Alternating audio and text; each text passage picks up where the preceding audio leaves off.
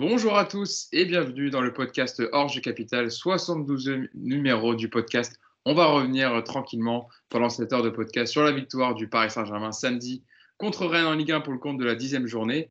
Mais avant de, rentrer dans le vif du sujet, je vais vous présenter l'équipe qui va m'accompagner aujourd'hui. Mousse tout d'abord qui est avec nous. Comment ça va Mousse en ce lundi matin?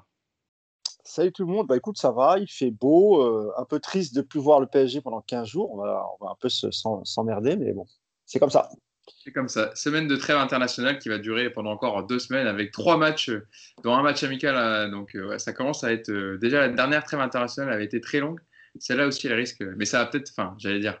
Ça va reposer certains joueurs, mais les, pas les internationaux. Quoi. Le reste, ceux qui ne sont pas convoqués, il n'y a qu'eux qui vont un peu pouvoir souffler de jouer tous les trois jours. Yacine Amnet qui est avec nous aussi. Ça va Yass Salut à tous, ça va, merci. Et enfin Nicolas Puravo qui est avec nous pour compléter la bande. Ça va Nico? Salut messieurs, ça va bien. Voilà, maintenant vous avez toute l'équipe. On va parler du coup directement du, podcast, euh, du sommaire du podcast. On va rentrer donc dans le vif du sujet avec ce, débrief de Paris Saint-Germain-Rennes. Victoire euh, facile 3-0 du Paris Saint-Germain après sa défaite hein, à Leipzig en Ligue des Champions. Le PSG qui s'est rattrapé, euh, c'était samedi soir en Ligue 1 à 21h pour le compte de la 10 journée et le PSG qui s'est imposé facilement 3-0. Donc le PSG est leader du championnat avec 24 points, déjà 4 points d'avance sur le deuxième Lille qui a perdu contre Brest 3 buts à 2. Euh, Mousse, pour rentrer un peu dans le vif du sujet, on va pas faire comme, comme on le fait le lundi, on va pas faire un, débrief complet du match, mais euh, on peut parler déjà de la composition hein, si vous voulez. Hein. le Paris Saint-Germain qui est en 4-3-3 avec énormément de blessés, une équipe complète pratiquement euh, à l'infirmerie. Le Paris Saint-Germain qui a été euh, en 4-3-3 avec Keller Navas au goal qui a été un peu incertain, euh, Thilo Kerrer qui était à droite, Marquinhos euh, qui revenait à sa position de défenseur central, Diallo Kurzawa, un milieu de terrain avec Herrera, le retour de Paredes en sentinelle Gay, et puis Florenzi qui évoluait un cran plus haut en ailier droit, accompagné de, de Keane et Di Maria.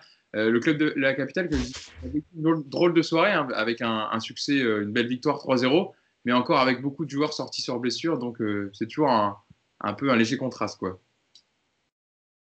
Oui, alors euh, sur, euh, la compo, il y, a, en vérité sur la compo de départ, euh, moi je peux pas trop lui en vouloir.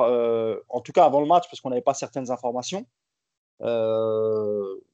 On a su que, que Thomas Tuchel avait fait jouer volontairement des joueurs qui étaient qui se sentaient pas bien ou qui, avaient des gènes ou qui étaient même blessés, comme Gay qui est sorti rapidement. Euh, Florenzi, qui n'était pas très bien apparemment, qui avait, beaucoup de fatigue, il a quand même décidé de, l'aligner. Il l'a aligné plus haut. Il y avait peut-être d'autres solutions que mettre Florenzi plus haut euh, à droite. Euh, et puis Kerrer, pareil. Hein, apparemment, Kerrer jouait alors qu'il n'était pas prêt. Il y, avait aussi, il y avait aussi des solutions sur le banc. Donc, à part ces trois postes-là, pour le reste, on ne peut pas lui reprocher grand-chose. on a découvert un Brésilien en défense centrale, pas mal pas mal. Je trouve que c'est un vrai. Euh, on a l'habitude de le voir au milieu de terrain. Là, il, a décidé de le mettre en défense centrale. C'est une belle, une belle expérience. C'était bien. Hein. Il est rapide. Hein. Il a bien pris les, les, ailiers euh, rennais qui allaient très vite, Doku et Gbo. Là, il, a été pas mal. Hein. La Gapar, je ne sais, pas si vous avez remarqué, mais il, est, il était plutôt bien hein, pendant le match, Marquinhos. Hein. Tu, tu, voilà, il, a, il avait le, le, visage un peu ouvert. Il, il a fait son match, honnêtement. Moi, je, je l'ai trouvé très, très bien. Donc j'espère que Thomas Tuchel va arrêter ses bêtises et qu'il va continuer à le mettre. Là, il était avec Diallo. Kimpembe était, était pas là. Moi, j'ai trouvé que Diallo, c'était pas mal son match aussi, associé à, à Marquinhos. Voilà ce qu'on peut dire sur la compo de départ. Comme je l'ai dit, mais on en reviendra tout à l'heure, il y a... mais ça, on l'a su après, donc il y avait peut-être mieux à faire sur euh, les joueurs qui sont sortis sur blessure. On aurait pu s'épargner encore une nouvelle fois ça. Il y avait des solutions sur le banc. Pour le reste, c'était un match sérieux, euh, accompli, 3-0, face à une faible équipe de Rennes qui m'a plutôt moi déçu parce que c'est une équipe qui est qualifiée en Ligue des Champions. Je pensais qu'on allait avoir un peu plus d'adversité. Bon, je sais qu'il y a pas mal d'absents, dont leur, euh, leur, petite pépite Kamavinga. Bon, écoute, euh, avant la trêve internationale, c'est quand même trois points, clean sheet. Euh, on va pas cracher dessus. Mmh. L'autre équipe, évidemment, qui était aussi engagée en, Ligue des Champions la semaine dernière et qui a pris 3-0 contre Chelsea. Yacine Mousse le disait, bon, il y a eu un but de Moïse en début de partie. Euh, sur une un beau pressing de Di Maria, puis ensuite euh, André Di Maria qui, a marqué un doublé. On s'attendait à, une plus grosse adversité entre le premier et le troisième de Ligue 1. Euh, Rennes avait quand même, malgré l'absence de Kamavinga, avait plusieurs forces en présence, une équipe intéressante, et au final, le Paris Saint-Germain n'a jamais laissé Rennes espérer, ou alors Rennes n'a jamais vraiment essayé de, faire le jeu contre le PSG. Même si la possession, il y aura une stat tout à l'heure intéressante, même si la possession était en faveur de Rennes, et qu'au niveau des passes, euh, pourcentage de passes réussies, de passes effectuées, Rennes était pratiquement égal avec le Paris Saint-Germain, mais en tout cas, dans la concrétisation des actions, ils n'ont jamais su faire la différence, les Rennais. Ouais, c'est surtout que je pense que, pour parler de Rennes d'abord, c'est que Rennes n'a pas mis d'intensité. moi, je suis toujours surpris quand. Alors, déjà, quand on joue le PSG et qu'on tente rien, mais quand on joue ce PSG avec tous les absents, je pense qu'il y a quand même. Euh, voilà, alors après, est-ce qu'il y a la fatigue? On l'a vu, Rennes, il euh, ne faut pas non plus oublier que Rennes, même s'ils sont qualifiés en Ligue des Champions, euh, la semaine dernière, ils ont déjà. Enfin, ça fait deux ou trois matchs déjà en championnat qu'ils ont du mal. Mm. avec l'enchaînement des matchs. voilà. Donc, bon, Rennes, effectivement, décevant. est-ce qu'ils pouvaient faire mieux ou est-ce qu'ils n'ont pas osé Enfin, je ne sais pas. En tout cas, oui, Paris a, maîtrisé malgré tout, a été bon dans les temps forts, a su marquer quand il fallait. Euh, ouais, il n'y a, pas, pas, pas grand chose à dire sur le match parce que c'est pas non, c'est un match en fait maîtrisé, euh, sans qu'il y ait rien d'exceptionnel.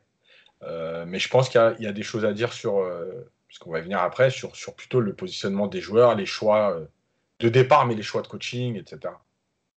Nico, avant de rentrer un peu plus dans le sujet, toi, comment tu analyses cette, rencontre après On est lundi, on est deux jours après.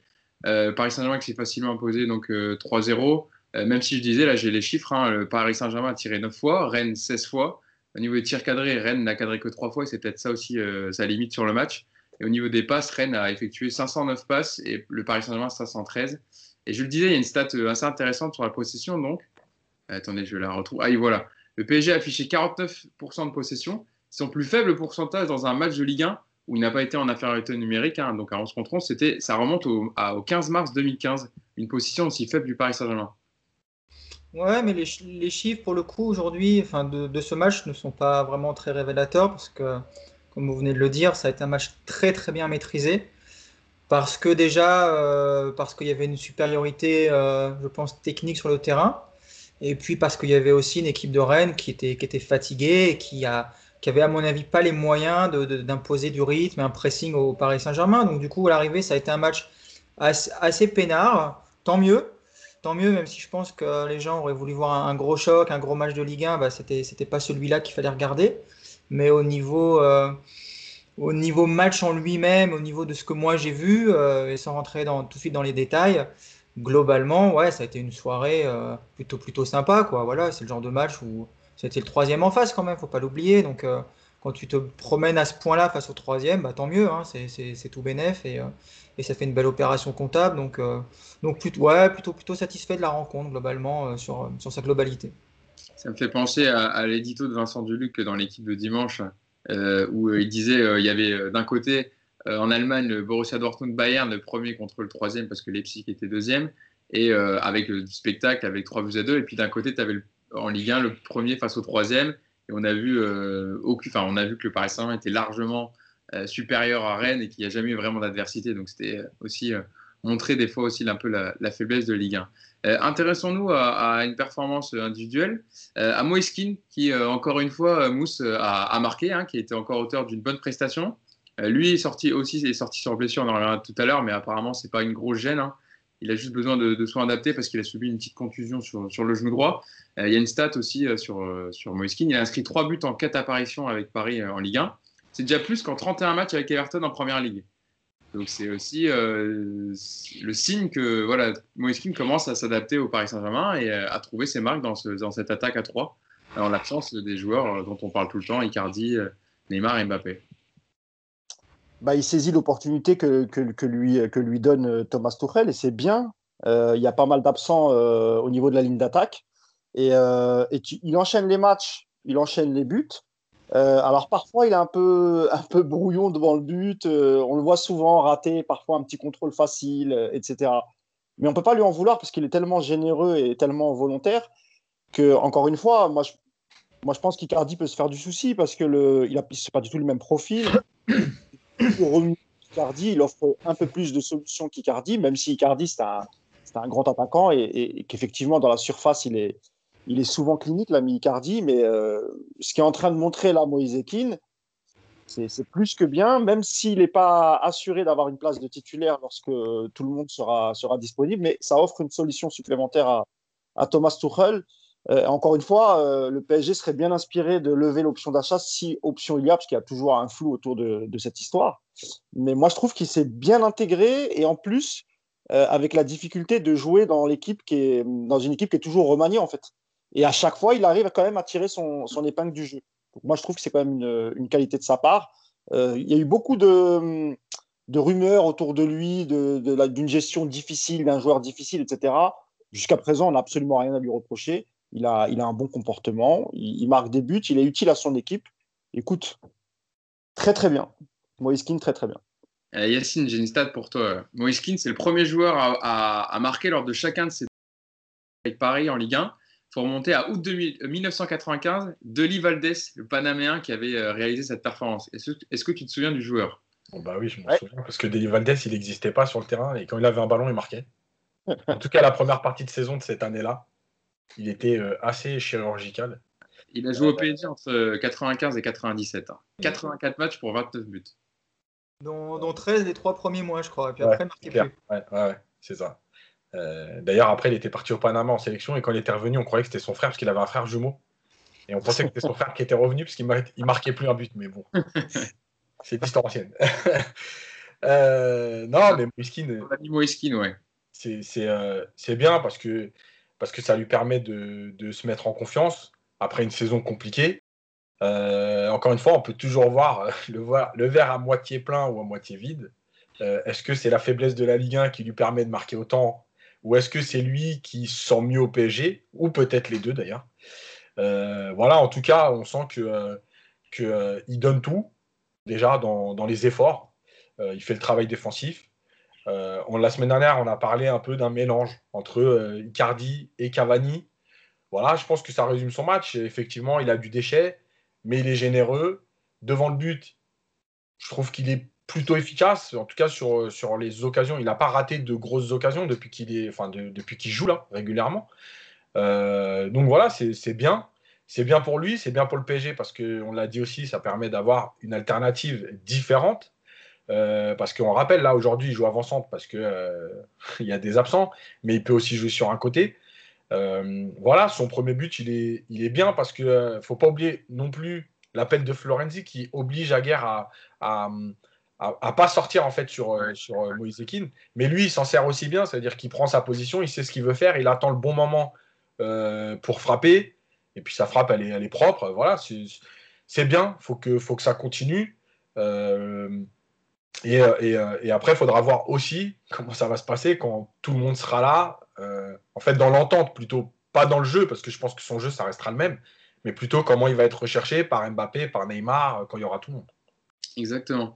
Et Nico, Thomas Torel disait à son sujet à propos de Moïse Ekin, il met de l'intensité, il fait ce qui est nécessaire. Je ne voudrais pas être défensif contre lui en ce moment, c'est vraiment dur de jouer euh, contre lui.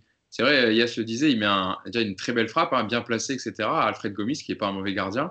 Euh, mais au-delà de ça, il met, lui, il met de l'intensité dans son jeu et il n'arrête jamais ses efforts. c'est ça qui est intéressant aussi. Bah ouais, ça, par rapport à Icardi, il est surtout là le profil. Alors je pense qu'Icardi a plus la, l'âme du buteur, il a plus le côté chirurgical, même si ces derniers temps ça a été un peu difficile. Mais voilà, il y, a un peu plus ce côté-là. Par contre, on le voit, Icardi, c'est, c'est pas un joueur d'espace, c'est un joueur qui, qui va, qui va attendre le ballon au bon moment, qui va de temps en temps jouer un peu en remise. Mais c'est vrai qu'on le voit avec Icardi, c'est difficile d'initier du pressing devant. C'est un autre profil. Donc, euh, si à côté de ça, tu as, un Keane qui non seulement te fait du bien dans le jeu en lui-même, et puis qui en plus continue à, à marquer des buts, c'est vrai que la, concurrence va être vraiment très, très intéressante. Après, euh, pour répondre à Yacine sur ce qu'il vient de dire, voir comment ça va aller quand tout le monde sera là. J'ai l'impression que cette année, euh, on n'aura pas souvent tout l'effectif à disposition et que du arriver, Keane, il sera, celui qui sera pas blessé de la saison, il va jouer beaucoup de matchs, j'ai l'impression cette année. Donc euh, Keane, il est jeune, il est en bonne santé, il n'a pas de problème physique, même si voilà, il prend pas mal de coups, mais toi, il, récupère vite. Donc euh, c'est parti à mon avis pour être la bonne surprise de la saison, s'il reste sur cette dynamique évidemment. Et euh, après, sur le profil du joueur, ouais, moi je suis, comme vous, je suis comme Yacine, j'aime bien, j'aime bien ce qu'il propose. Euh, pour l'instant, c'est simple, c'est efficace, il fait du bien, surtout, voilà, il presse. On l'a vu à Leipzig, hein, il, est, euh, il, est, il, est, vraiment généreux dans les efforts. Et tout ça combiné aujourd'hui, ça fait que bah, il est incontournable aujourd'hui dans le 11 parisien. Et c'est une surprise, on va pas se mentir, on s'attendait pas à, à, le voir débuter comme ça. En tout cas, moi, grosse surprise, très bonne surprise. Mais euh, ouais, je m'attendais vraiment pas à découvrir ce joueur à ce niveau aussi vite au Paris Saint-Germain. Parlons d'un autre joueur, si vous voulez bien, de André Di Maria, qu'on a euh, un peu euh, critiqué dans le podcast, à juste titre, après son match contre Leipzig. Alors, pas forcément pour, pour son match dans l'ensemble, mais par, il avait marqué le, le, premier but du Paris Saint-Germain. Ensuite, il avait loupé son penalty et avait un peu plombé sur, sur avait un peu, voilà, un peu descendu au niveau de la mentalité sur le reste du match, où il était un peu, voilà, tombé en flèche. Là, aujourd'hui, enfin samedi, il a mis un doublé, bien en jambes, il a pris le jeu à son compte. Euh, il a dépassé Safet Souzi, tiens, au classement des meilleurs buteurs parisiens, avec 86 réalisations, désormais 8e meilleur buteur. Euh, qui est le 7e Vous savez qui est le 7e meilleur buteur devant lui? Avec 95. Rai, Rai. Hein? Rai, non? Non, François Mpelé, qui est 7e pour l'instant. Il y a Kylian Mbappé. Ah, mais au classement, toi, tu parles au classement euh, total. Des, des, meilleurs buteurs de l'histoire de Paris Saint-Germain. Ouais, voilà, pas en Ligue 1, parce qu'en Ligue 1, c'est Rai. C'est euh, Di Maria qui est 8 donc avec 86 buts. Et il y a François Mpelé à 95 buts euh, qui est 7 donc euh, largement atteignable pour André Di Maria. Yacine, tu parlais de l'animation. Avant que je vienne te voir, Mousse, je reviens vers toi, Yacine, rapidement, parce que tu parlais de l'animation. Comment tu as trouvé justement cette animation offensive avec, avec Di Maria et ce milieu de terrain? On parlera après de Leandro Paredes qui a fait beaucoup de bien, mais comment tu as trouvé justement dans les attaques du Paris Saint-Germain? Bah, En fait, c'est paradoxal parce qu'en fait, Di Maria a touché moins de ballons que d'habitude. Euh, alors, évidemment, il y a la possession qui a été moindre pour le PSG par rapport à d'habitude. Mais malgré tout, il a touché que euh, une cinquantaine de ballons, je crois, maximum. Euh, par contre, il a été plus efficace dans ce qu'il a fait. il a déjà été cherché plus régulièrement, puisqu'il n'y avait pas Mbappé et Neymar. Et on sait que quand il n'y a pas Mbappé et Neymar, bah, c'est lui, en fait, qui, c'est par lui que ça passe. Donc, il a été beaucoup plus recherché que, que, d'habitude. Euh, il a été euh, plus, ouais, plus efficace. Euh, il a été aussi, comment dire, mieux parce qu'en fait, il rejoue. Ça fait un mois et demi qu'il n'avait pas joué. Là, il a enchaîné deux matchs de Ligue des Champions en une semaine, plus un match trois jours après, le dernier. Bah oui, on sait, Di Maria, c'est un joueur qui a besoin d'avoir du rythme. Souvent, quand il y a la trêve ou quand il reprend, c'est pas le Di Maria qu'on aime, c'est pas le Di Maria qu'on qu'on aime voir parce qu'il manque de jambes, il manque de rythme. Voilà, là, il est mieux. Alors, il n'est pas encore revenu euh, au top, mais il est mieux. Euh, voilà, moi, j'ai trouvé que c'était intéressant. Euh, je ne l'ai pas, encore une fois, trouvé exceptionnel, mais il a été, en tout cas, efficace dans ce qu'il a eu à faire, dans ses choix de jeu. Le premier pressing, c'est lui qui récupère le ballon. Ouais. Et, et, puis, bon, voilà, après, devant le but, on le sait, Di Maria, même si on sait, on sait qu'il va, voilà, on sait qu'il va faire sa balle piquée mais il fait sa balle piquée et ça marche 9 fois sur 10. Donc euh, voilà, c'est lui en tout cas de ce côté-là, devant le but, quand il a des occasions en général. Euh, il est plutôt efficace. Hein, il, il, loue pas souvent ses petits comme ça. Tu parles à moi, pardon Je parle à toi. Non, mais c'est vrai que dans. On, on peut on parler d'animation, on peut englober le milieu de terrain aussi, ça peut venir en ton propos. On parle aussi de la performance de Leandro Paredes, notamment sur ce petit piqué. Là, on parlait du, but de Di Maria. C'est au départ une c'est au, départ une passe euh, laser, qu'on appelle ça, euh, qui casse une ligne pour Herrera. Herrera qui joue aussi rapidement pour Di Maria et qui a pris à, défaut la défense rennaise. Mais en tout cas, dans l'animation offensive, le Paris Saint-Germain, c'était quand même assez intéressant. Hein. Contre même si, euh, même si Rennes n'a pas fait un grand match, c'est quand même le troisième de Ligue 1 qui a une équipe intéressante, etc. Donc fallait, fallait, fallait gagner. il y a beaucoup d'ailleurs de, de gens, d'observateurs du football, qui prédisaient un match compliqué pour le PSG avec justement le nombre de blessés, etc. Et contre une équipe de Rennes qui a montré des choses intéressantes depuis le début de saison. Sur, sur Di Maria, comme, l'a rappelé Yacine, le, fait qu'il enchaîne les matchs, bah là on voit qu'on sent déjà que physiquement il est mieux. On se rappelle de ses, premiers matchs euh, après le, Final 8. Euh, C'était très très difficile, mais ça s'explique aussi parce que disait Nicolas euh, au dernier podcast, ou l'avant-dernier podcast, pardon. Il a été positif au Covid après le retour d'Ibiza. Bah, forcément, ça laisse quand même quelques, quelques séquelles, j'imagine, et c'est aussi pour ça qu'il a eu du mal. Alors, vous additionnez ça plus sa suspension, évidemment que c'était, ça allait être compliqué la reprise pour, euh, pour Di Maria, mais là, ça fait un ou deux matchs où effectivement ça va, ça va un peu mieux, et en l'absence d'Mbappé et Neymar, bah, c'est lui qui a pris la responsabilité. Mais évidemment, il n'a pas fait, c'était pas le match de sa vie, mais il a fait, euh, il a fait le job, il a, il, a, il, a, il a mis un doublé, il était présent offensivement, c'était euh, quasiment le seul qui pouvait, qui pouvait faire quelque chose. Côté, mais on a vite senti que c'était pas, ça serait pas son meilleur match et, il est sorti d'ailleurs assez, assez rapidement. Sur le milieu de terrain, bon, on va pas parler de Gay parce qu'il est sorti au bout de, de 13 minutes.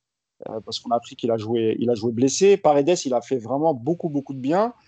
Euh, Herrera, euh, je suis un peu mitigé parce que c'est un joueur qui donne beaucoup, qui est très généreux, mais bon, parfois, tu as l'impression que, je sais pas ce qu'en pense Yacine, c'est parfois un peu brouillon dans le, dans le pressing. Il court beaucoup, mais parfois, bon, en tout cas, contre Rennes, j'ai trouvé que c'était parfois pas, pas à bon escient. et puis pour le reste, bah, voilà, c'est ça, c'est tout. Hein. tu m'as demandé sur Di Maria, le milieu, je t'ai répondu, mon cher Hugo. Sur Paredes aussi, euh, Nico. Paredes, comment tu l'as trouvé, toi? Parce que ça faisait longtemps qu'on n'avait pas vu euh, Leandro Paredes, hein, Argentin au milieu de terrain. Sa qualité de passe, ça fait du bien. Hein. Elle manquait euh, au, milieu du Paris Saint-Germain. D'une manière générale, je pense qu'on a vu encore une fois une équipe cohérente avec des joueurs à leur poste.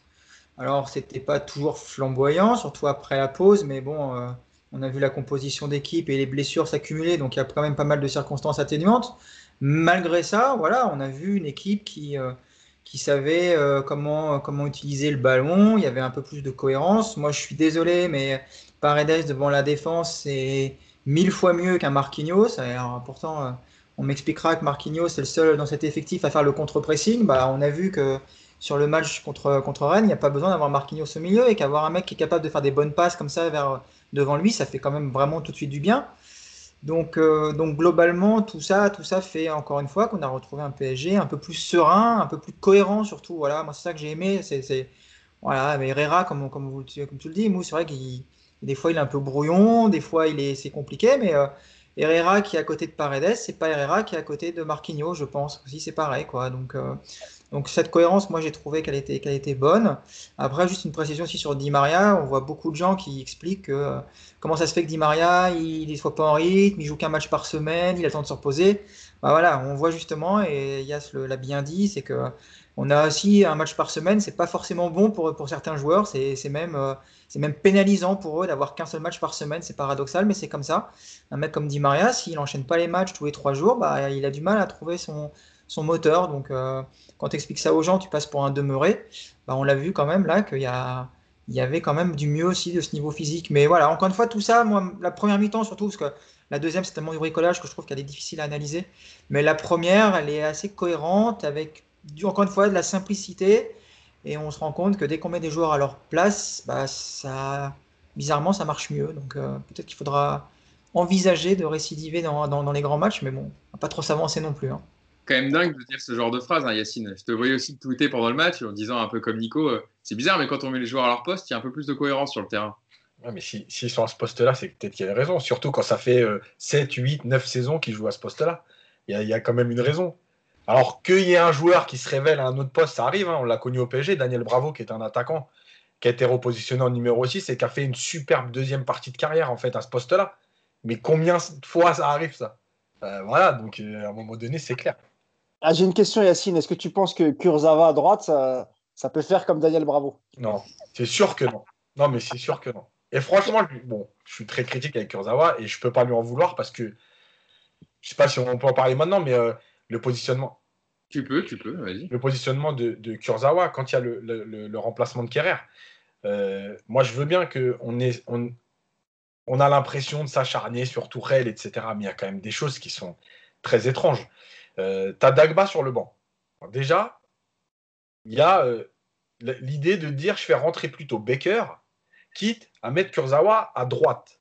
Sur le premier ballon, on voit déjà que Kurzawa il va être en galère parce qu'il fait un contrôle où il est obligé de se retourner bizarrement. Il met le ballon en arrière, il ne sait plus quoi en faire.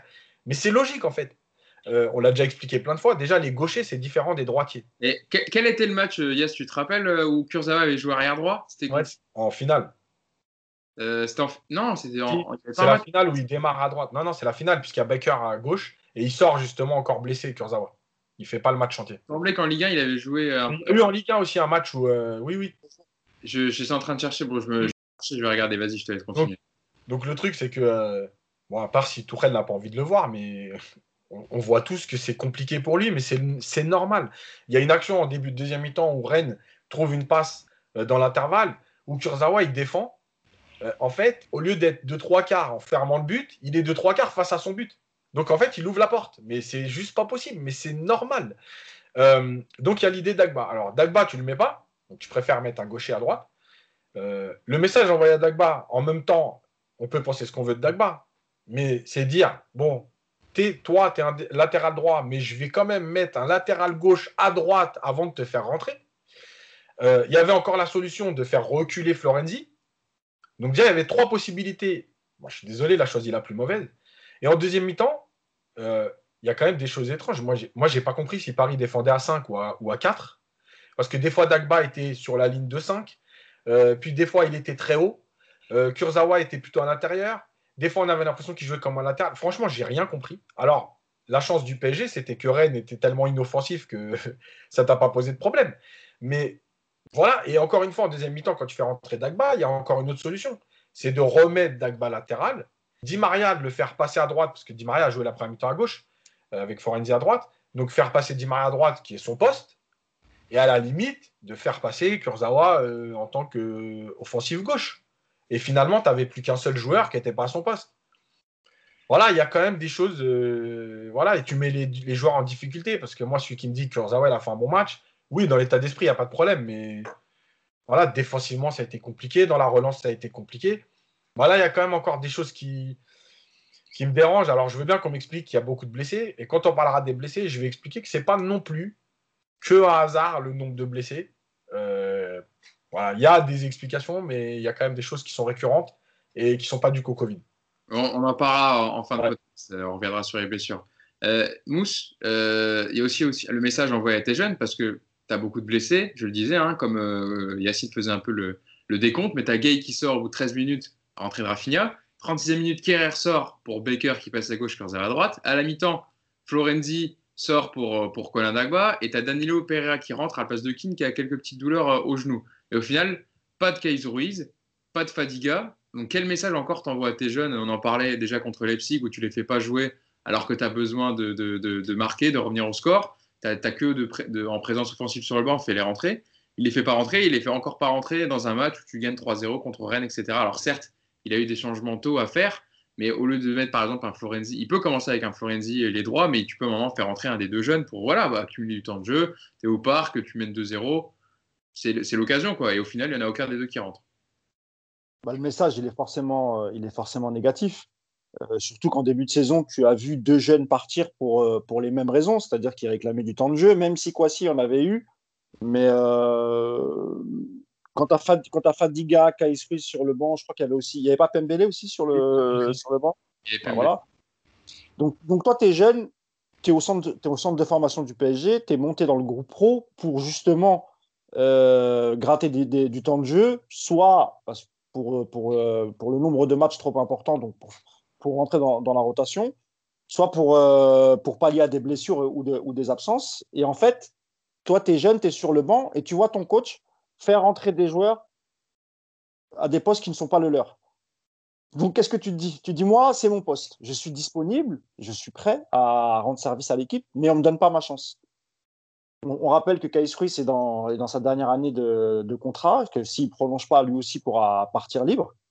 Donc euh, c'est pareil, tu lui envoies ce message-là. Pembele, euh, euh, enfin plutôt, je voulais parler plutôt de Fadiga qui a, montré à chaque fois des, il il rentre pas très longtemps, mais quand il rentre, il montre des choses intéressantes. Comme tu l'as dit Hugo, c'était le match idéal. Tu as beaucoup beaucoup de blessés. Tu mènes, tu mènes, es au parc face à une équipe dont tu as l'impression qu'il ne va pas remonter le score, quoi, qui propose pas grand chose. Évidemment que c'est le moment de les faire jouer. Tu peux même les faire démarrer même. Tu peux faire reposer quelques joueurs. Et puis si si, tu les fais démarrer, que ça ne se passe pas très bien, bah, tu changes, c'est pas très très grave. Quand bien même tu as perdu le match. Tu as un peu d'avance en championnat, on est qu'au début du championnat, on sait que le championnat il sera pour nous. Bah, tente des trucs, c'est pas très très grave. Mais faire venir, faire, venir, euh, faire monter des jeunes en, équipe première à l'entraînement et ensuite tu les, tu les mets dans le groupe, mais tu ne les fais jamais jouer, même quand tu vas les faire jouer, je ne sais pas s'il y aura la motivation, si tu vois ce que je veux dire? Je ne sais pas s'ils vont tout donner parce qu'ils savent que voilà, je suis là 5 minutes par-ci, 10 minutes par-là, et alors que, alors que certains auraient pu débuter le match. Donc euh, oui, le message est, mauvais, et puis après, il faudra pas s'étonner si, euh, si nos jeunes partent les uns derrière les autres sans jamais signer chez nous. Avant de t'interroger, Nico, je t'ai vu se lever la main. Euh, deux choses. Bon, la première sur ce que vient de dire Mousse sur la motivation des jeunes. Je suis pas tout à fait d'accord juste pour un truc, c'est que effectivement la motivation, mais quand tu es jeune, qu'on te donne 5 minutes, 10 minutes ou 20 minutes le troisième match, tu t'attendais à jouer les deux premiers, tu joues que le troisième. tu es obligé d'être motivé. C'est-à-dire que là, je ne peux pas comprendre qu'un un jeune rentre en se disant Ouais, vas-y, je suis un bouche-trou. Bah ouais, t'es un bouche-trou, t'es un jeune. mais par contre, tu as 10 minutes pour montrer que tu peux faire autre chose que bouche-trou. Ça, c'est un. Non, non, Juste, je te disais, parce, par rapport à, la mentalité des jeunes. Oui, c'est pour ça, oui. Qui parfois boudent ou, ou, pas un bon état d'esprit parce qu'on leur a accordé c'est cela. Je parlais vraiment dans, ce cadre-là. Bien, bien, sûr. Mais ça, c'est pas normal. Ça, oui, bien sûr. Euh, L'autre chose, alors, c'est pas pour défendre Tourelle, mais euh, j'avais déjà expliqué qu'il y avait un Tourelle avant Manchester, après Manchester, et qu'il y avait l'idée, euh, on, avait, on avait parlé des jeunes qui avaient beaucoup joué la première année, puis il avait moins utilisé de jeunes, et l'idée de se dire, en fait, dans ce club, j'ai pas le choix, faut que je gagne. Euh, je peux plus tenter, je peux plus rien faire. Et je pense qu'en fait, contre Rennes, euh, l'idée du coaching, de pas lancer les jeunes, etc., c'est plus de se dire, je suis, en, difficulté, tout le monde le sait, on vient de perdre à Leipzig. Si maintenant je fais rentrer deux jeunes et qu'on à 2-2, euh, je vais me faire fracasser. Donc en fait, je mets des joueurs confirmés. Euh, c'est un moindre risque, c'est-à-dire qu'une fois que tu as mis les joueurs confirmés, si moi je viens de dire pourquoi tu lances pas les jeunes, il va dire mais attendez, aujourd'hui on peut pas lancer les jeunes dans cette configuration, il y a plein d'explications, tu peux en donner plein. quand tu lances des gens confirmés, en fait tu te protèges. C'est comme quand, on dit euh, il met euh, Mbappé euh, à, 50%. Ouais, mais si tu mets pas Mbappé à 50% et que tu perds, tout le monde va dire mais t'as Mbappé même à 50% et ceci et cela. Je mets Mbappé à 50%, en fait, je me protège. ouais, Mousse Ouais, non, Yacine, je voulais te dire, mais je suis d'accord avec toi, mais à ce moment-là, il, aurait pu, il aurait pu aussi expliquer, il aurait pu mettre les jeunes en expliquant que par exemple, Kerrer Gay était, était blessé, qu'il n'était pas prêt à jouer.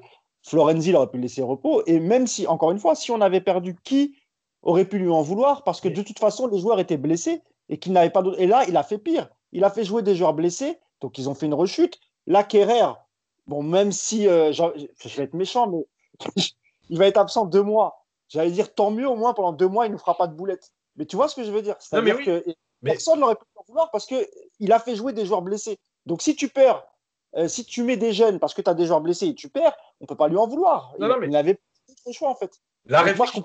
si vraiment, bah, il est non, la réflexion, la réflexion, elle est bonne. Mais euh, il faut, il faut euh, à un moment donné, se mettre à la place de l'entraîneur. et moi, je ne je, je suis pas d'accord avec cette, avec cette, avec cette réflexion. Mais je la comprends. Parce que je sais ce que c'est quand on te reproche à chaque fois, tu as perdu un match. il le dit souvent. Et en fait, euh, là où il peut plus expliquer, c'est que il est plus dans le, il est plus, on le voit bien dans ses conférences de presse, il est plus dans l'explication. Il est dans le combat avec les journalistes. Euh, quand Olivier Talaron lui pose une question, même qu'elle soit tordue ou quoi, euh, rappelez-vous comment il répondait il y a un an et demi, avec le sourire, il détendait l'atmosphère, il le prenait autrement. Aujourd'hui, l'impression que chaque question c'est une agression. Là, il avait répondu à la question d'Olivier Talaron, il avait dit ouais, comment ça se fait que vous avez remis Marquinhos à son poste, etc. Il lui a dit c'est sérieux comme question. Voilà, voilà. Donc c'est une question à laquelle il aurait répondu différemment il y a un an et demi. Euh, et c'est pour ça que je ne je, suis pas d'accord avec cette réflexion, parce que moi aussi, je suis pour que, de dire, si tu as un groupe avec des jeunes qui sont là, qui ont un salaire, qui ont un statut professionnel, c'est qu'à un moment donné, ils doivent être capables de jouer. Alors, pas tous en même temps, mais un par-ci, par-là, il n'y a pas de problème. Mais moi, je, je, peux comprendre quelque part sa démarche à lui en se disant, on est tout le temps en train de me ramener à ça. En fait, aujourd'hui, il faut que je gagne les matchs. Il n'y a que ça qui sauvera ma tête. Euh, à la moindre défaite, même si j'explique que j'ai lancé des jeunes, on va me tomber dessus. Et, c'est la limite en fait aujourd'hui de Tourelle, c'est qu'en ayant cette réflexion et cette démarche, tu ne peux plus être euh, cohérent ou lucide dans tes choix. Tu es en combat avec tout le monde. Avec Leonardo, tu es en combat avec les journalistes, tu es en combat avec les supporters. Voilà, il est aujourd'hui dans un combat. Et rappelez-vous, la première année, il n'est pas dans un combat. Il est dans l'explication, il est dans les tests, il est dans. La première année, j'ai des chiffres, hein il a utilisé, je crois, 27 ou 28 joueurs au bout de 6 mois. Voilà. Aujourd'hui, il n'est plus là-dedans. Il utilise les joueurs que quand il n'a plus le choix, il, il y a des blessés. Mais il n'est plus dans l'utilisation, il est dans maintenant, il me faut du résultat pour qu'on me foute la paix. Et c'est le problème. Mm. Et Nico, c'est un peu le problème aussi de tous les grands clubs où à un moment, il y a la politique euh, du club, etc., de faire jouer les gros joueurs et peut-être pas des fois certains qui méritent plus, mais qui sont plus jeunes ou qui ont moins de temps de jeu ou qui sont moins, moins bien payés, etc. Enfin, ça rentre, tout ça rentre en compte, en tout cas, sur la question des jeunes et des joueurs confirmés. Il ces mots ont quasiment tout dit, donc je vais essayer de synthétiser. En fait, je pense qu'ils ont raison tous les deux. Euh, Tourelle, euh, il est aujourd'hui complètement illisible, dans le sens où, d'un côté, tu nous dis que il se protège en mettant des joueurs confirmés. Je pense que c'est une, chose tout à fait envisageable. Mais à contrario, on sait que dans sa tête, il sait qu'il n'a rien à se protéger, parce que de toute manière, il va dégager à la fin de la saison, voire avant si ça se passe mal. Donc, quelque part, pourquoi est-ce qu'il tente pas des coups? Qu'est-ce qu'il en a à faire aujourd'hui? Que ça marche ou pas, ça va pas changer grand-chose à son, à son statut et à son avenir. Donc, euh, difficile aujourd'hui de savoir exactement ce qu'il a en tête. Après, sur, sur les jeunes, comme le dit Yass assez souvent, effectivement, ils sont là pour jouer. À partir du moment où ils ont intégré le groupe, c'est qu'ils sont capables de jouer. Sur le match, je ne suis pas choqué par la, moi perso par la, par la composition. On attend a priori sur le papier un gros choc. On joue Rennes, on peut s'attendre à un gros match. Donc choisir des joueurs euh, même un peu diminués, mais qui vont apporter de la certitude, de la garantie, ça s'entend. Après, quand tu vois la performance d'un Florenzi qui est mort, qui est cuit, qui sort à la mi-temps, tu te demandes effectivement est-ce que ça vaut pas le coup de commencer sur un côté avec le petit Ruiz par exemple? Tu ne prends pas un risque complètement dingo. Après, pareil, au milieu, bon, euh, je comprends sa logique d'aligner plutôt un Gay qu'un petit Fatiga, par exemple, parce que, parce que tu as plus de garanties avec Gay sur le papier. Mais bon, voilà, aujourd'hui, il y a, y, a, y a, un mix de, de ces deux choses-là. Je pense que c'est très, très difficile de savoir ce qu'il y a dans la tête de Tourelle. Déjà, moi, je suis toujours en train d'essayer de comprendre le Marquinhos Danilo, donc euh, je préfère pour l'instant me concentrer sur ce dossier-là. Mais, euh, mais ouais, c'est illisible, c'est illisible. Et ce qu'on dit, qu'a dit Mousse, c'est vrai, ce qu'a dit Yacine, c'est vrai. Donc, bah, les gens qui écoutent le podcast, vous n'avez plus qu'à choisir de votre côté. Moi, je vote blanc. Comme ça, je ne prends pas de risque. Bah, répondez, répondez dans les commentaires en tout, hein, oui ou non, euh, pour, euh, Mousse. On va refaire le, débat, vous savez, la, le 1-2. Le 1-2, voilà, exactement, quand on faisait à l'ancienne dans, les studios. Euh, c'est cette séquence qui était assez sympa et où il y avait toujours un rôle d'arbitre à faire entre les deux. C'était Nico aujourd'hui, l'arbitre de ce match. en parlant, tu parlais de, de Marquinhos, Nico. Euh, Marquinhos qui a, fait un bon match, hein, voilà, on, en a parlé un peu en début de podcast, hein, ce jeune Brésilien de 26 ans qui a été assez intéressant dans sa lecture du jeu, dans sa, dans sa vitesse, dans ses, dans ses choix défensifs. Euh, Paris, qui a une stat qui illustre un peu aussi le match de Marquinhos et de la défense parisienne dans, l'ensemble. Paris a gardé sa cage inviolée à 7 reprises cette saison. C'est plus que toute autre équipe des 5 grands championnats. Euh, Mousse, sur la solidité défensive, en tout cas du Paris Saint-Germain, en Ligue 1, du moins, ça, il n'y a rien à reprocher. Et Marquinhos, euh, a, aussi contribué au fait que ça annule les, actions rennaises parce que Girassi, euh, en Ligue 1, alors peut-être pour le niveau Ligue des Champions, c'est un peu limite, mais en Ligue 1, il fait ses matchs. Euh, Doku, le jeune ailier qui arrive en, provenance d'Anderlecht, 18 ans, là, qui bouge pas mal, qui est assez tonique sur ses jambes, qui a été bien pris aussi. il, a, il, a, fait son match même, j'englobe avec Diallo, et, effectivement, qui a fait aussi un, bon match en défense centrale. Oui, c'est ce que je te disais tout à l'heure. je trouve que la charnière, la centrale Marquinhos-Diallo, elle, elle était plutôt intéressante. Il n'y a pas eu trop de, il y a, pas eu de bavure. Le Marquinhos a bien bien maîtrisé. On, a, on a retrouvé le, le Marquinhos qui sécurise la défense, qui est, qui est agressif, qui n'hésite pas à, défendre en avançant. Donc euh, là-dessus, pas de souci. Même si je crois, alors Yacine, je sais, moi en deuxième mi-temps, j'ai plutôt vu une défense à 3 à un moment. Je ne sais pas si vous avez vu la même chose. avec un, un, Diallo plus à gauche. C'est un 3-5-2 en deuxième. Hein. C'est 3-5. 3-4-3, 3-5-2, il fait tout, mais il part sur une base de 3 derrière quand même. Mais c'est vrai qu'avec avec Baker et Dagba qui n'arrêtaient pas de naviguer, c'est vrai que c'était un bordel sans nom parce qu'ils étaient. c'était très mal ajusté, très mal réglé. Quoi. Mais je pense que dans l'idée, c'était 3, c'était 3 centraux en tout cas. Du coup, euh, Diallo, euh, sur la, donc il était central gauche, moi j'ai trouvé plutôt bien. Euh, c'est pour ça qu'à chaque fois on, dit, on parlait de lui même en latéral sur certains matchs parce que défensivement il est plutôt pas mal.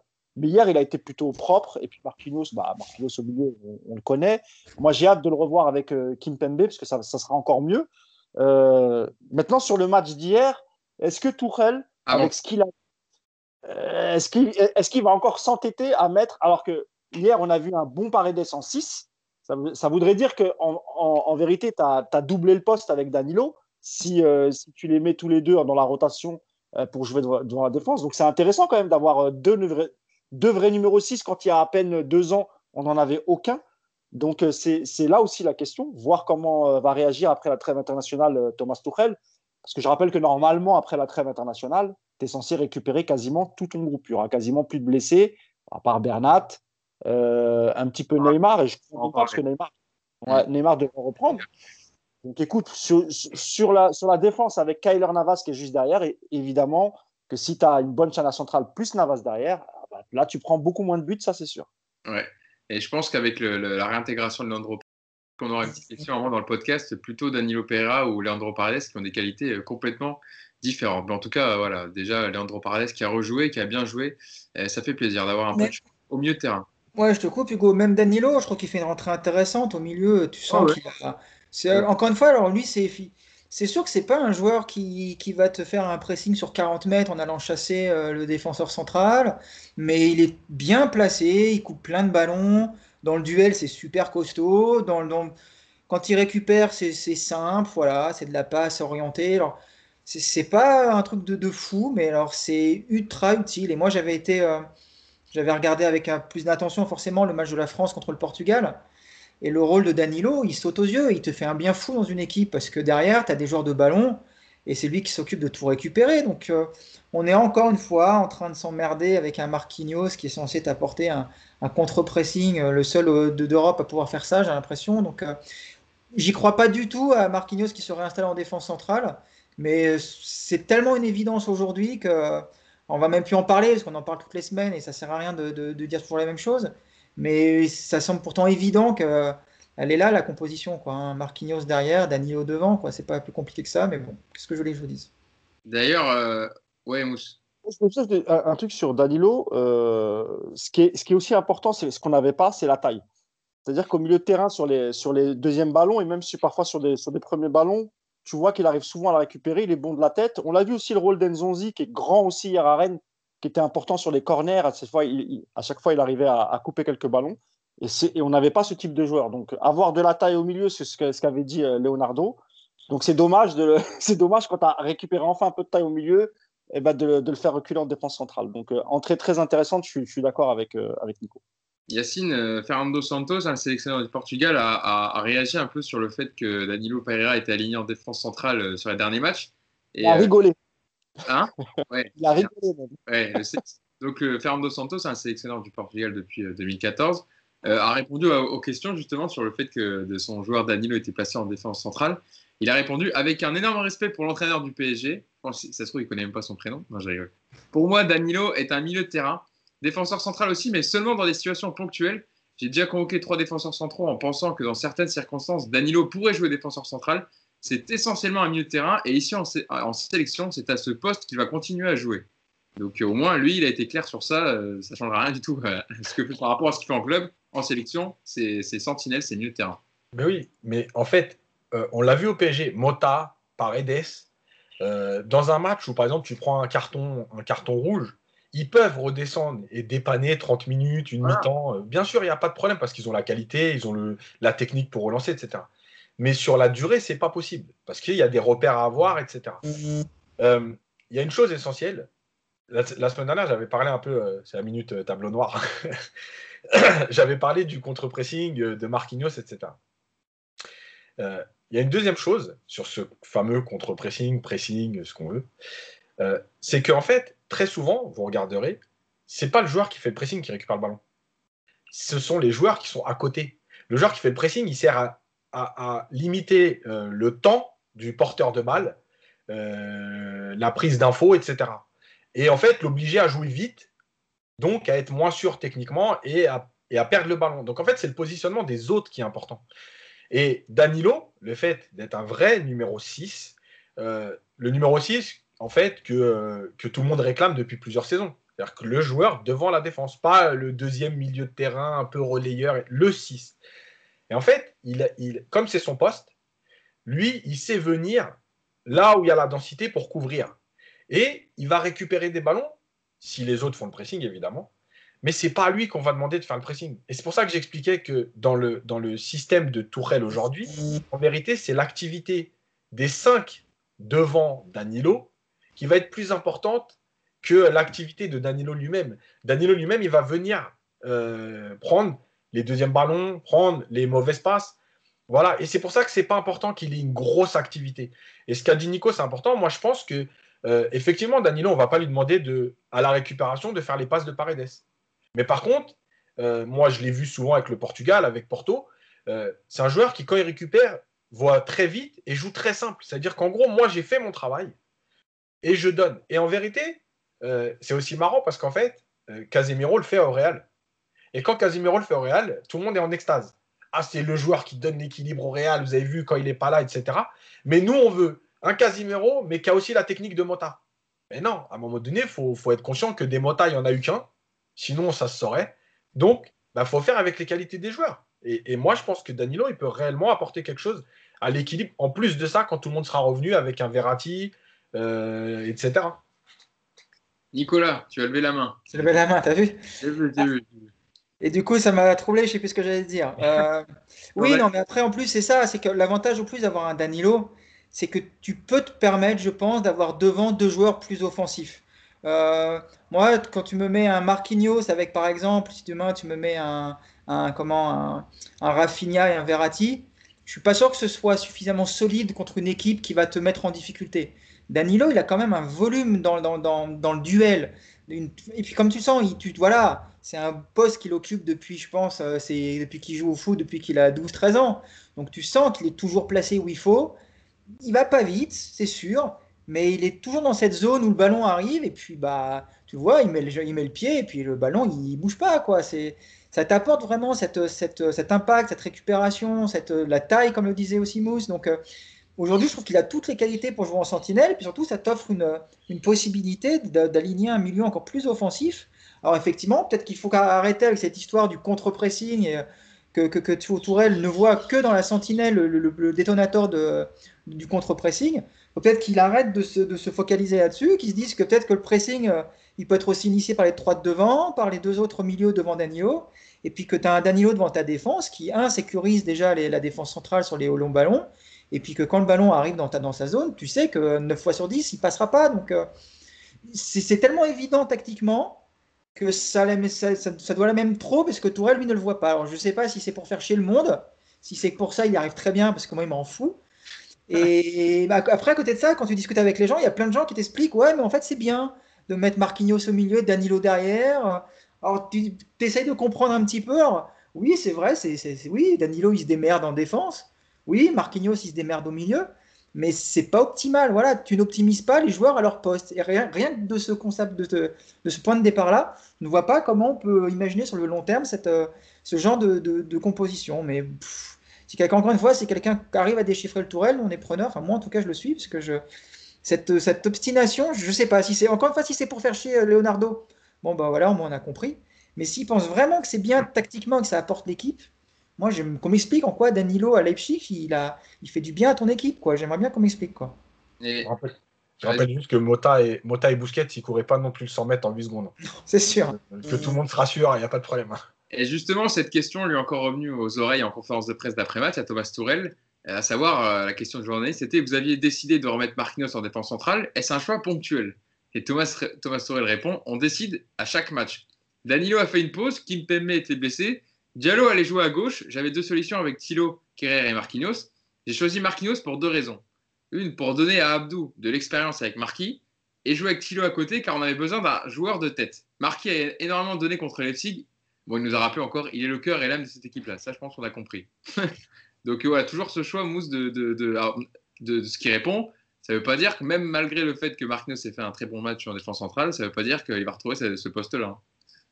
Bah ouais, bah, c'est ce que je te disais tout à l'heure. En fait, on va attendre de voir le, le retour de, euh, enfin après la trêve internationale, parce qu'il y a Monaco et ensuite euh, Leipzig, Leipzig, euh, au, parc, et juste avant Monaco. Mais bon, ils auront, on en parlait avec Yassine hier, hein. je crois qu'ils auront deux jours pour préparer Monaco et ensuite ils auront allé à peine trois jours pour préparer, pour préparer Leipzig. Et on verra à ce moment-là. Mais j'ai l'impression effectivement, comme le disait souvent Yass, que ça, ça rassure Tourelle de mettre Marquinhos. Mais ça le rassure en quoi, en fait? Parce que nous, on voit les matchs. Lui, il les voit encore mieux parce qu'il est au bord du terrain. logiquement, il voit les choses encore mieux que nous. On sait très bien que Marquinhos, par exemple, et je peux vous prendre l'exemple du, premier match, du match euh, en, la première année de Tuchel en Ligue des Champions face à, Liverpool.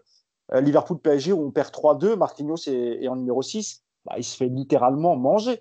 Et évidemment qu'on a déjà gagné des matchs avec euh, Marquinhos devant la défense, mais il fallait voir l'adversité. C'était souvent en Ligue 1. On a dû en gagner en Ligue des Champions aussi, hein. mais, euh, mais face à des équipes qui pressaient pas, qui ne mettaient pas. Effectivement, bah, quand tu quand tu chatouilles pas les chevilles de Marquinhos, bah, tout va bien. Il va, il va te rendre le ballon, il va en récupérer quelques-uns et, et, tu ne le verras pas en difficulté en fait. Mais face à une équipe qui propose plus, mais Marquinhos, il est catastrophique. Donc, euh, il serait bien vraiment d'arrêter ces bêtises et, qu'il remette Danilo au milieu, parce que Danilo, lui, c'est, encore une fois, c'est son poste. Et c'est des matchs qu'il a déjà joués, qu'il, sait faire. Il n'y a, y a, aucun souci là-dessus.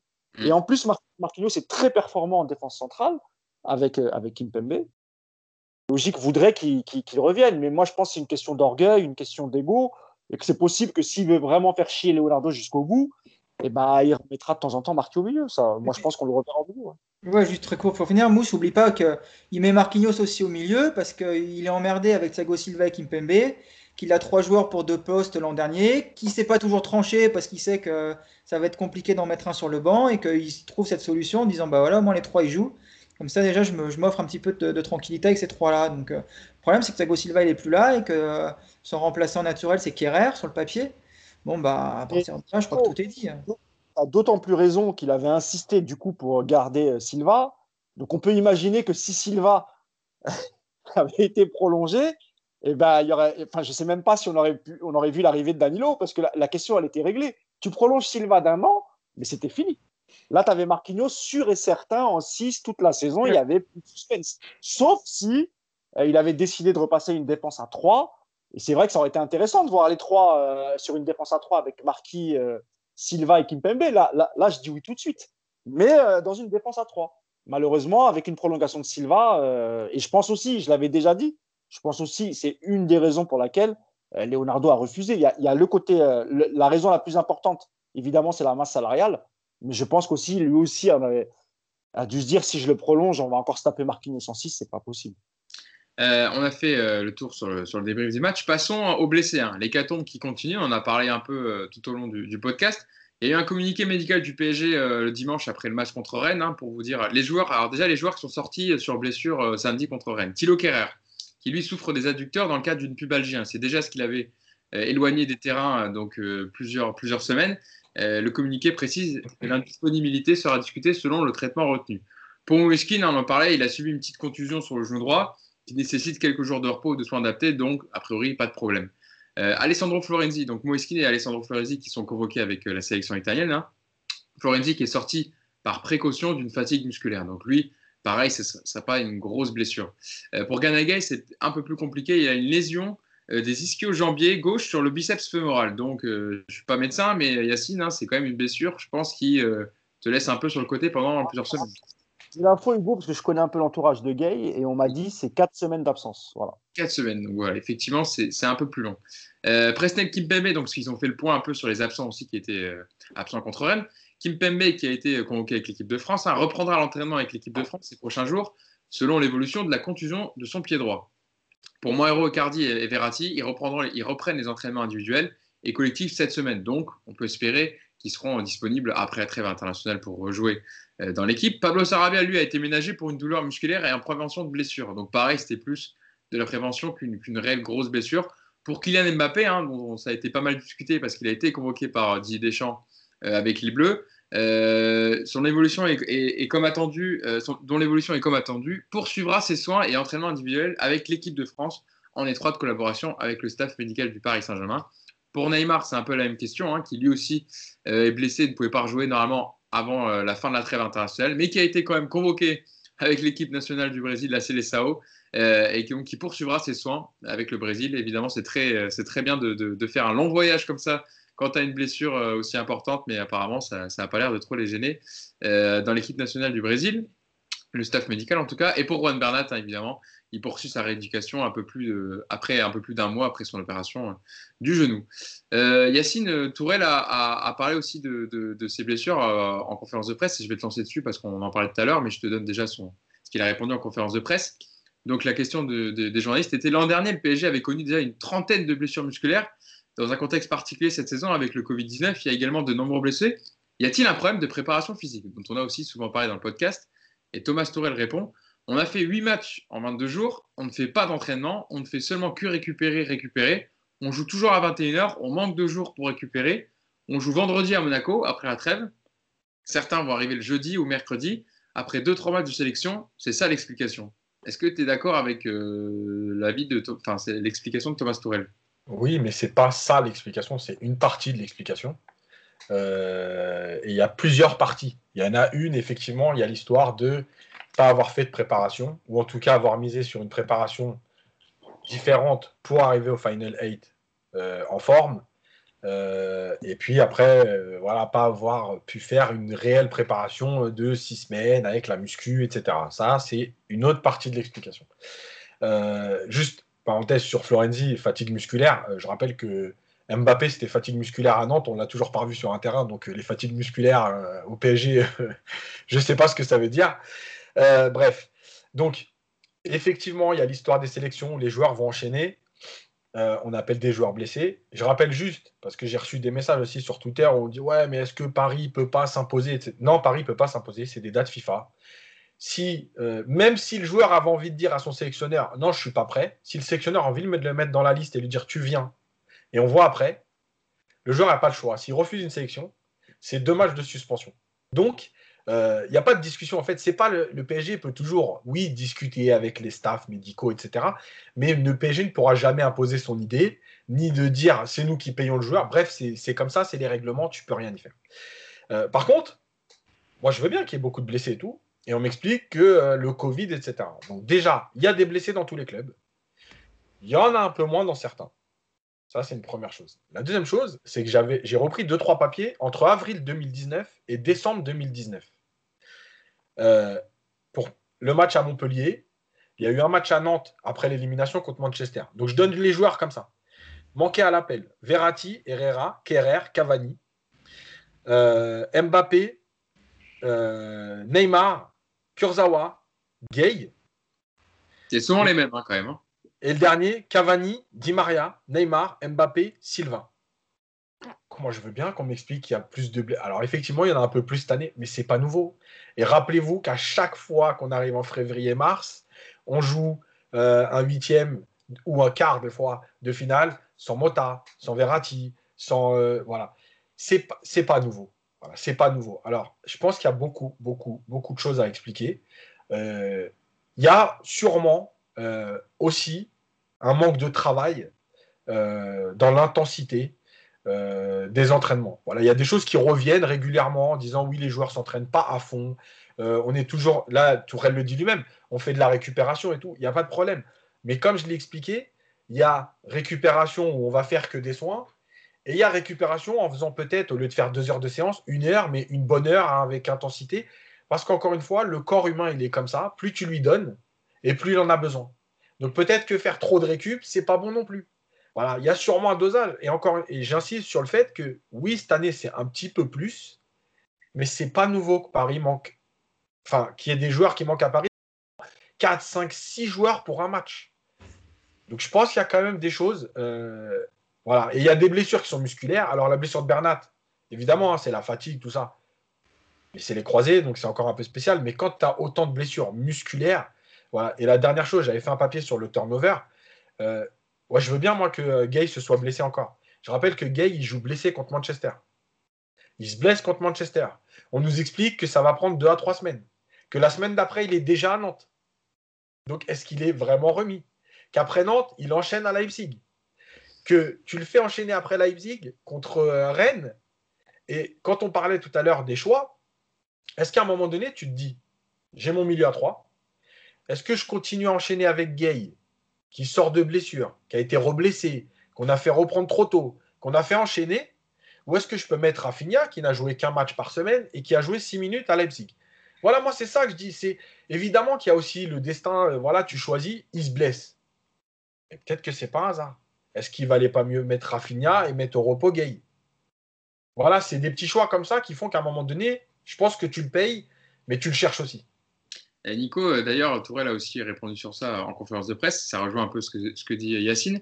Euh, on lui posait la question 8 joueurs blessés au départ, 3 joueurs touchés durant la partie. Êtes-vous satisfait du résultat dans ce contexte particulier?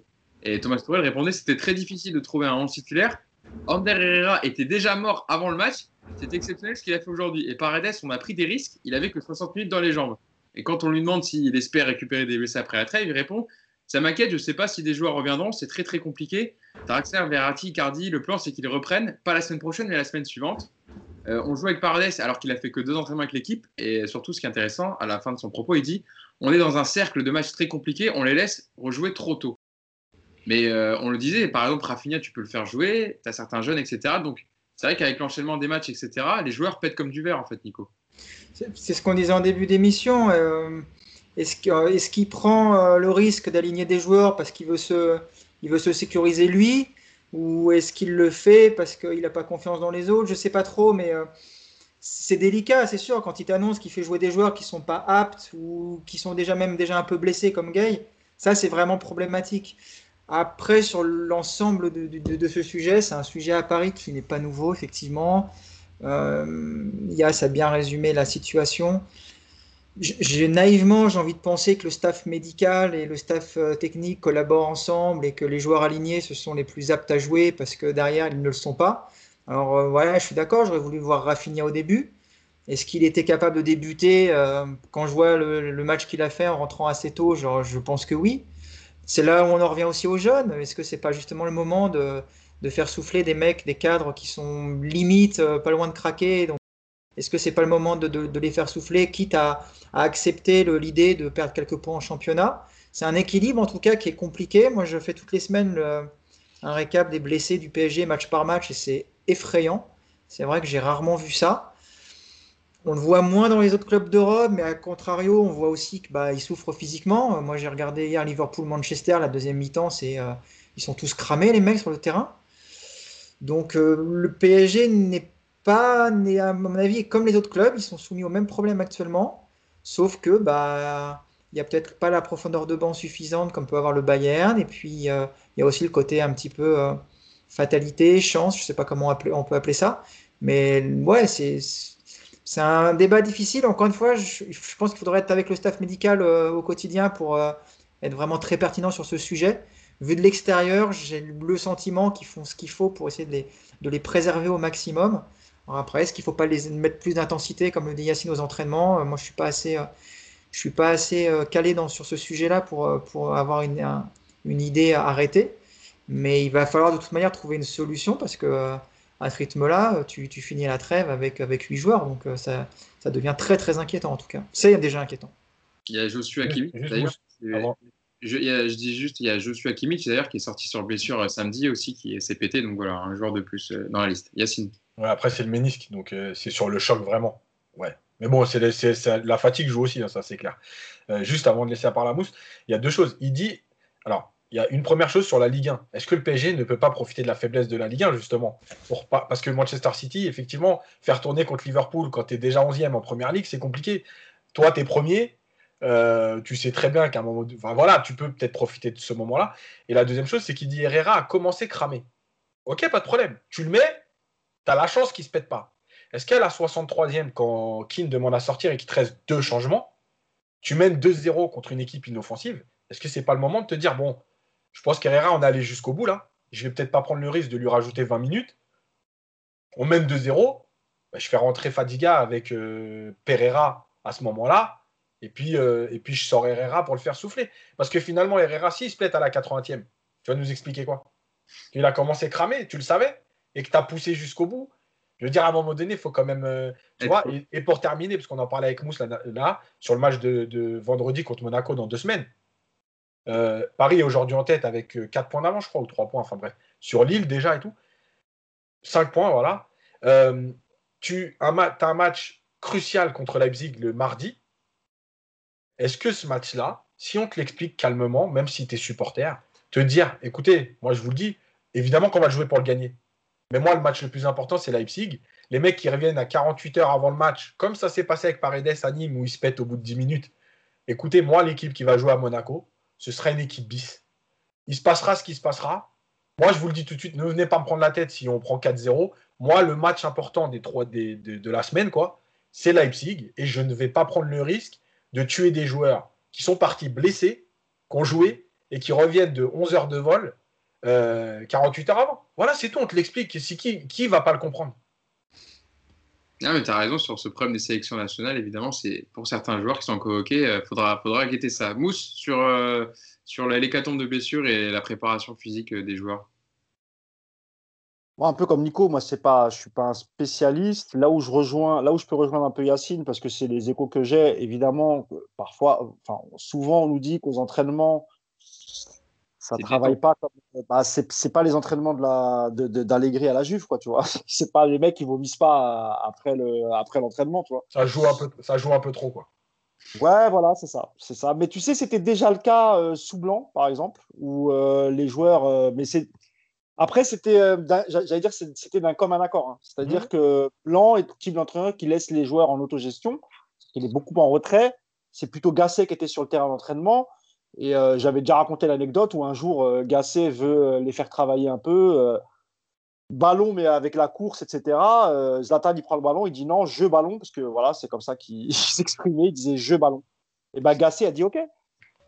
Bah, ils, ont, tu vois, ils, sont, ils, ont, ils ont fini par, par faire des petits jeux d'exercice avec le ballon, mais sans, sans cours, sans intensité, etc. Mais à l'époque, ça. Je te coupe juste une seconde, Mousse. On dit qu'on joue comme on s'entraîne, et c'est quand même pas nouveau que le, le PSG, on a même dans les matchs européens, le nombre de fois où on a pointé du doigt le manque d'intensité dans le jeu du PSG. Alors, c'est de la motivation aussi en Ligue 1, on parle souvent ici, de dire que c'est pas normal dans les petits matchs de pas être capable de mettre de l'intensité pour en marquer 6, 7, 8 s'il y a besoin. Mais à l'arrivée, quelque part, cette, euh, cette histoire de tu joues comme tu t'entraînes et l'intensité au PSG, voilà, tout ça, tu le retrouves forcément un jour. Et euh, peut-être qu'effectivement, c'est un des gros points noirs. Mais moi, ce que je comprends pas, c'est que euh, ça fait depuis Ancelotti que c'est comme ça que le PSG ronronne. Donc ça va faire depuis, ça fait 9 ans, 8 ans, 7 ans qu'on a toujours ce problème au PSG. C'est quand même hallucinant que tu n'arrives pas à imposer à des mecs une charge de travail, un axe de travail sur justement l'intensité. Le, Tu vois, c'est un vrai problème ça quand même. Alors avec Ancelotti, lui, lui pouvait l'imposer parce qu'il lui arrivait même parfois de pousser des gueulantes et même Ibrahimovic la fermait. Mais encore une fois, ça c'est le CV de l'entraîneur qui, qui impose le respect. Avec, avec Blanc, c'était euh, le, groupe, ça se passait bien, mais encore une fois, c'était un peu de l'autogestion. Et puis Gassé, c'était un peu le, tonton du groupe.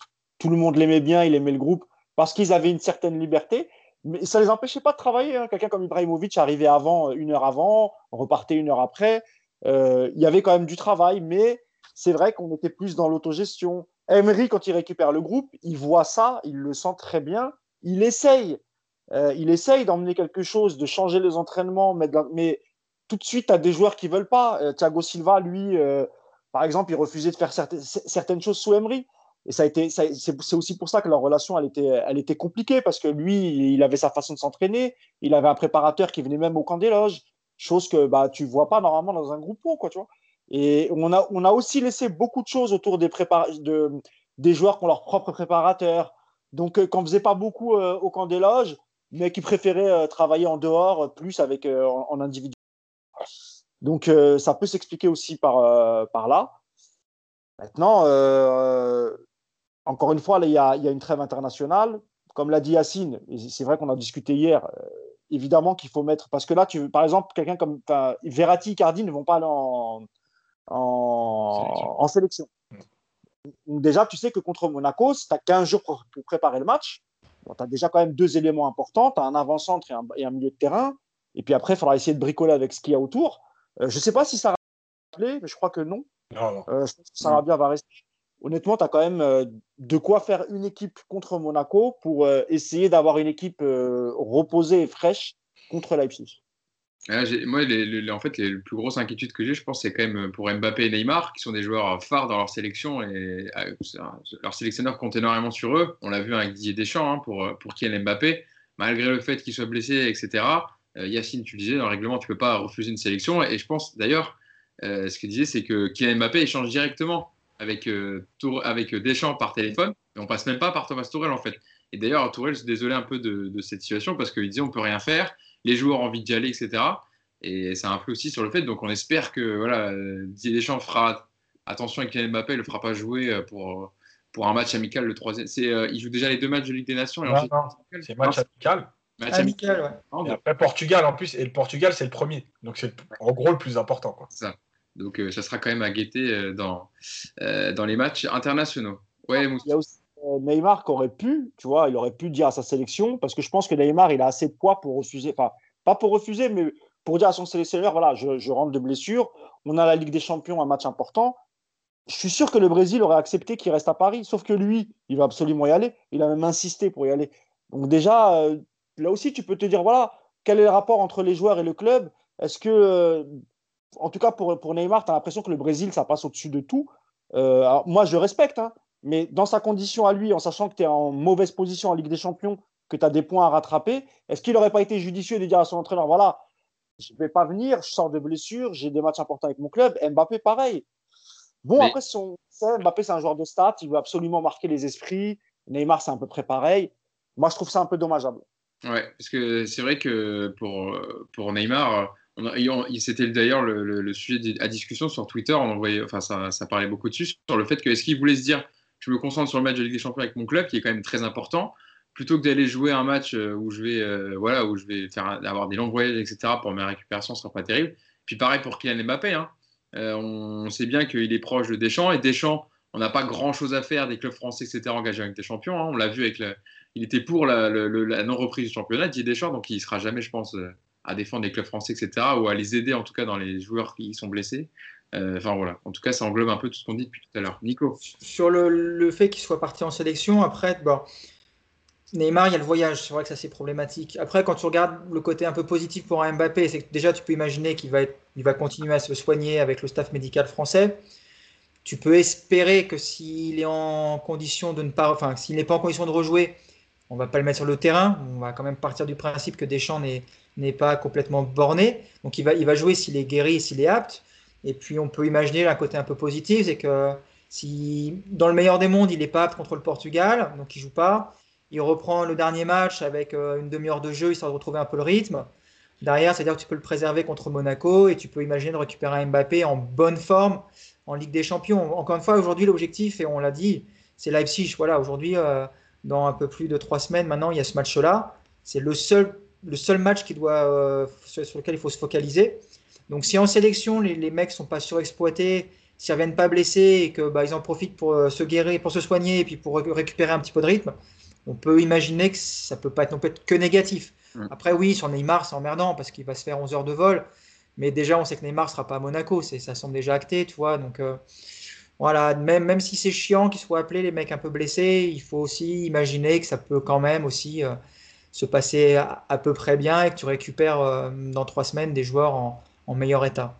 Je vais être ils, peuvent, aussi se, blesser euh, avec leur sélection. Oui, ça c'est un problème. Et pour Monaco, j'ai peur que Mbappé insiste de, pour, pour, pour, jouer le match contre, contre son ancien club. Pardon.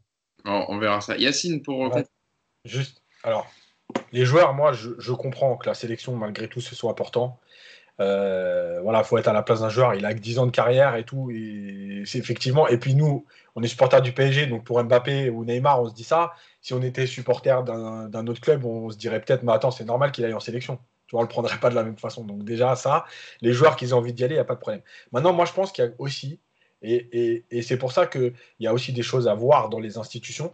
Euh, la FIFA, euh, dans une année comme ça, puisqu'ils ont eu le temps de préparer un calendrier malgré tout, euh, faire trois pauses comme ça, est-ce qu'il n'aurait pas été plus judicieux, par exemple, de laisser les, joueurs dans leur club?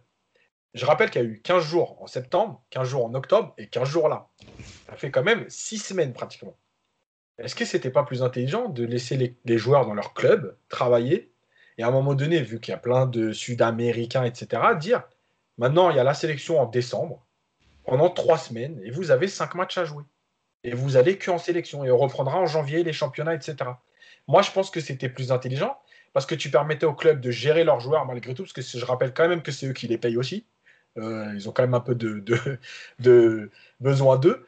Euh, et ça permettait aux joueurs de ne pas partir comme ça tous les 4 semaines, 15 euh, jours en Europe, en Amérique du Sud, etc je pense malgré tout qu'il y a aussi la FIFA et, la Fédé qui placent des matchs amicaux. C'est-à-dire que là, il y a un match amical de la Fédé contre la Finlande. Est-ce qu'il était obligatoire pour récupérer un million d'euros, 500 000 euros, 800 000 euros? Parce qu'ils sont bien gentils aussi. Euh, les deux matchs officiels, ils suffisaient largement dans cette période. Tu n'avais pas besoin à chaque rassemblement de rajouter un troisième match. Eh oui, eh oui, un troisième match amical où en plus aujourd'hui on sait que ces matchs amicaux dans les contrats, il y a souvent, et on doit mettre presque la meilleure équipe parce que les sponsors, parce que ceci, parce que cela.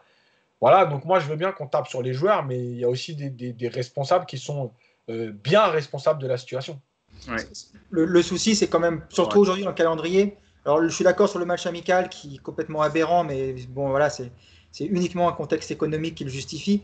Mais après, le gros souci du calendrier aujourd'hui, c'est cette Ligue des Champions qui est complètement ramassée. Voilà, il est là où on voit le problème.